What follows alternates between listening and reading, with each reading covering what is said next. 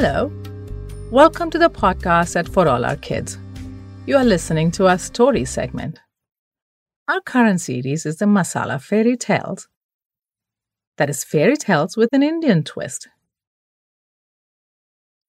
We think that the traditional tales with Rajas and Ranis, um, should it be Yuvrajas and Yuvranis? They would sound perfect with the right blend of desi masala. Don't you agree? So we present our story series, The Masala Fairy Tales. Before we dive into part two of Jack and the Beanstalk, here's a real world topic for you. What do you think about teachers hitting students in our Indian schools? Did you know we have a podcast on this topic in our teacher to parent segment? We'd like to see what you have to say about it. To listen and write to us at podcast at forourkids.com. That is podcast at forourkids.com and share your opinions. And now to Jack and the Beanstalk, Part 2. We left off where Jakey woke up to see five beanstalks grow all the way to the sky. What did he do? Let's find out. I knew it! I knew it! I knew it! The old man was right. There was magic in the beans. I jumped up and down. I have to climb the beanstalk. I have to know what is up there.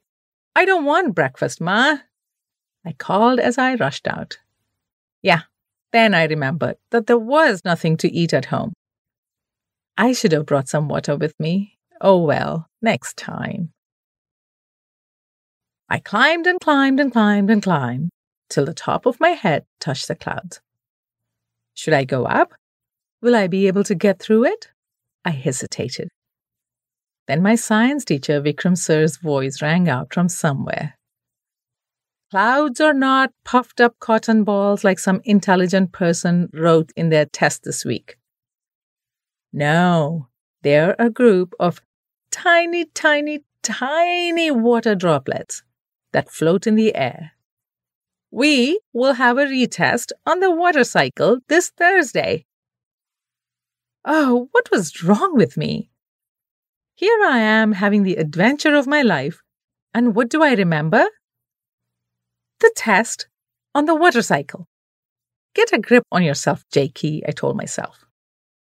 Hmm, billions and trillions of tiny water droplets. So if I go through the cloud, it'll be like taking a cold bath. Okay, that's my morning bath done. But what if I fall through it? Should I risk it? I looked down. My feet were planted firmly on a magical beanstalk. This is one of the few times it doesn't make sense to think rationally. I put my head through the clouds and looked. I knew it.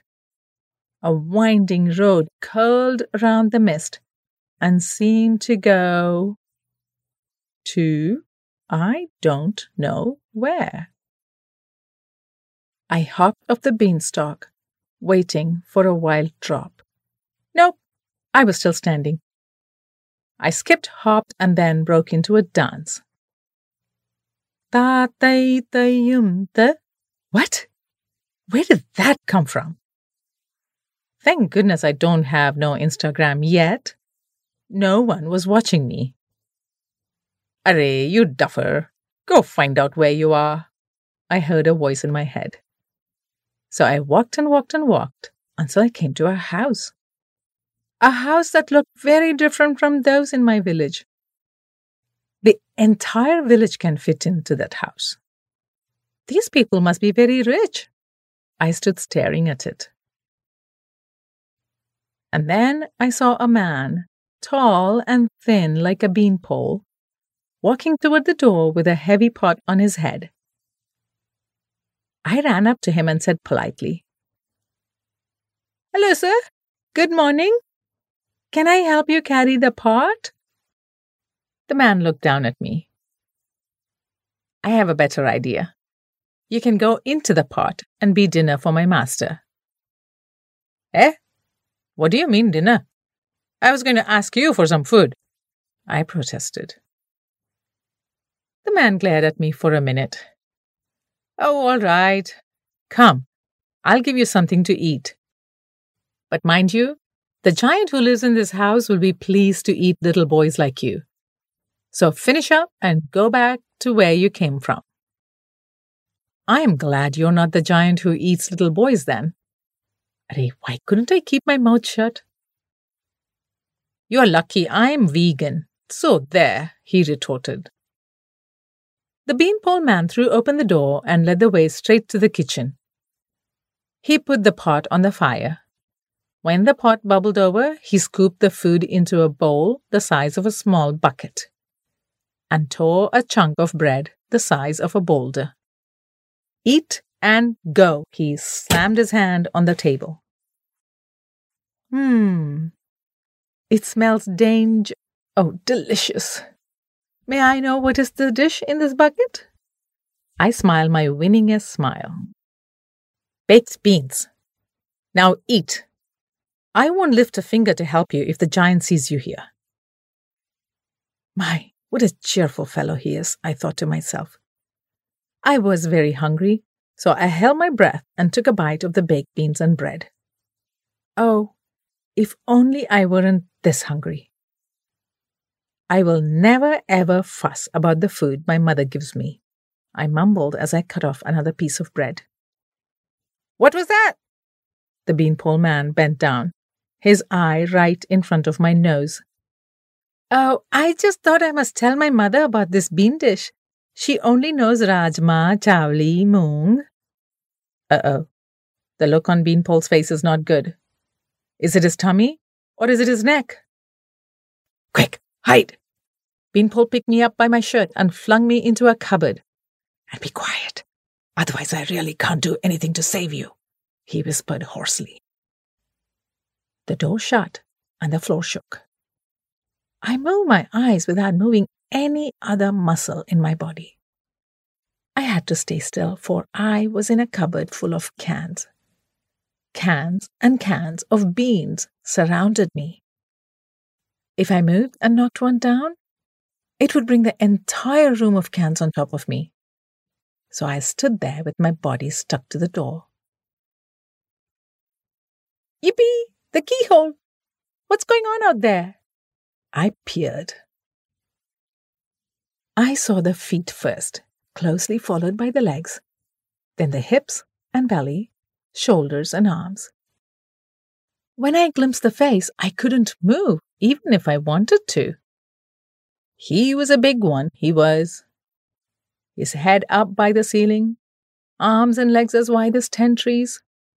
I couldn't take my eyes off the giant. The giant looked this way and that and sniffed. Fee, fi, fo, fum. I smell the blood of an Englishman. Be he alive or be he dead, I'll have his bones to grind my bread. As you can imagine, my head raced with thoughts, but I shut it all down and watched and listened carefully. Our cloud drifted away from the English skies a long time ago. It is dinner you smell, Beanpole snapped. Dinner? You speak as if you've cooked a feast. Let me guess. Yesterday was Sunday, it was time for baked beans and toast.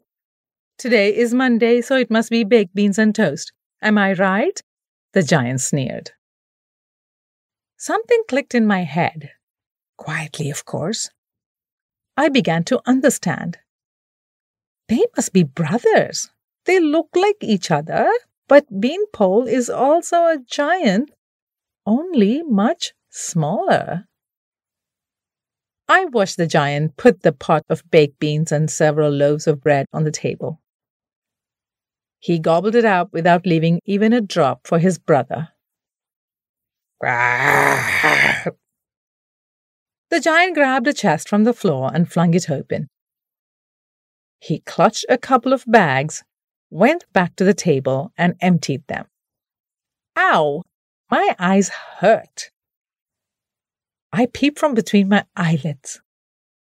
It seemed as if the entire room shimmered, for on the table was an enormous pile of gold coins. The giant counted the coins with his stubby fingers until, at last, his head drooped. Soon, the house shook with his snores. Would it be a free fall for all of us? Be quiet. I sushed my mind and opened the door noiselessly. Then I tiptoed toward the table and pinched a bag. I had to bend low to carry it without making any noise. I made for the door, but how was I to open it? The latch was way up there. Would you like some help? Beanpole unwound himself from the side. Yes, please, I squeaked. Once we were outside, I felt that I must explain. Um, the children in our village, we play a game called Carom. These coins are so bright that we can play the game even at dusk. We just need a striker. I'll manage that somehow. I made it sound like it was the most natural thing to play with gold coins. A game? Oh, that sounds interesting. But listen, I wanted to ask you you said something about Rajma, Chawli, and Moong. What are those, may I ask? Okay, this is the second time. Whatever it is that I was expecting, it wasn't this. I took a deep breath and explained.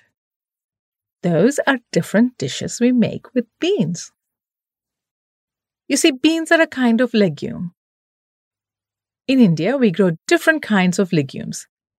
They're really rich in proteins and fiber. You can eat them with rice or different breads.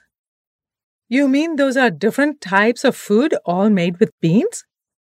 Oh, how I wish I could try some of those. Beanpole looked drawn and haggard. I couldn't leave him like that. I leaned over and patted him gently without dropping my bag of gold coins. We had come to the beanstalk. Go, go, go before he wakes up. Beanpole waved me off. I climbed down and climbed down the beanstalk until I came to my garden. My mother came running when she saw me. Rebecca, I'm so sorry for being angry with you last night. Please don't go up this strange plant. I can work at Hotel Lowell and get you the smartphone. You can even have a Beanstar account. Ah, stop, stop. I tried to wave the bag, but it was too heavy. So I dragged Ma inside and shut the door. For the second day in a row, Ma whispered something and slid down to the floor at the sight of the gold coins. When she recovered, Ma used the money to buy a few cows and a small farm. From then on, we were never poor. And there we stop part two of Jack and the Beanstalk. Talking about beans and legumes, I have to say, isn't dal chawal the most incredible dish ever? You can spice it up or tone it down. So we see here that Jakey got a bag of gold. What about the rest of the treasure? What twists and turns will he have to face next? Come back next week for Jack and the Beanstalk Part 3 to see how our story ends. Until then, Goodbye from all of us at For All Our Kids.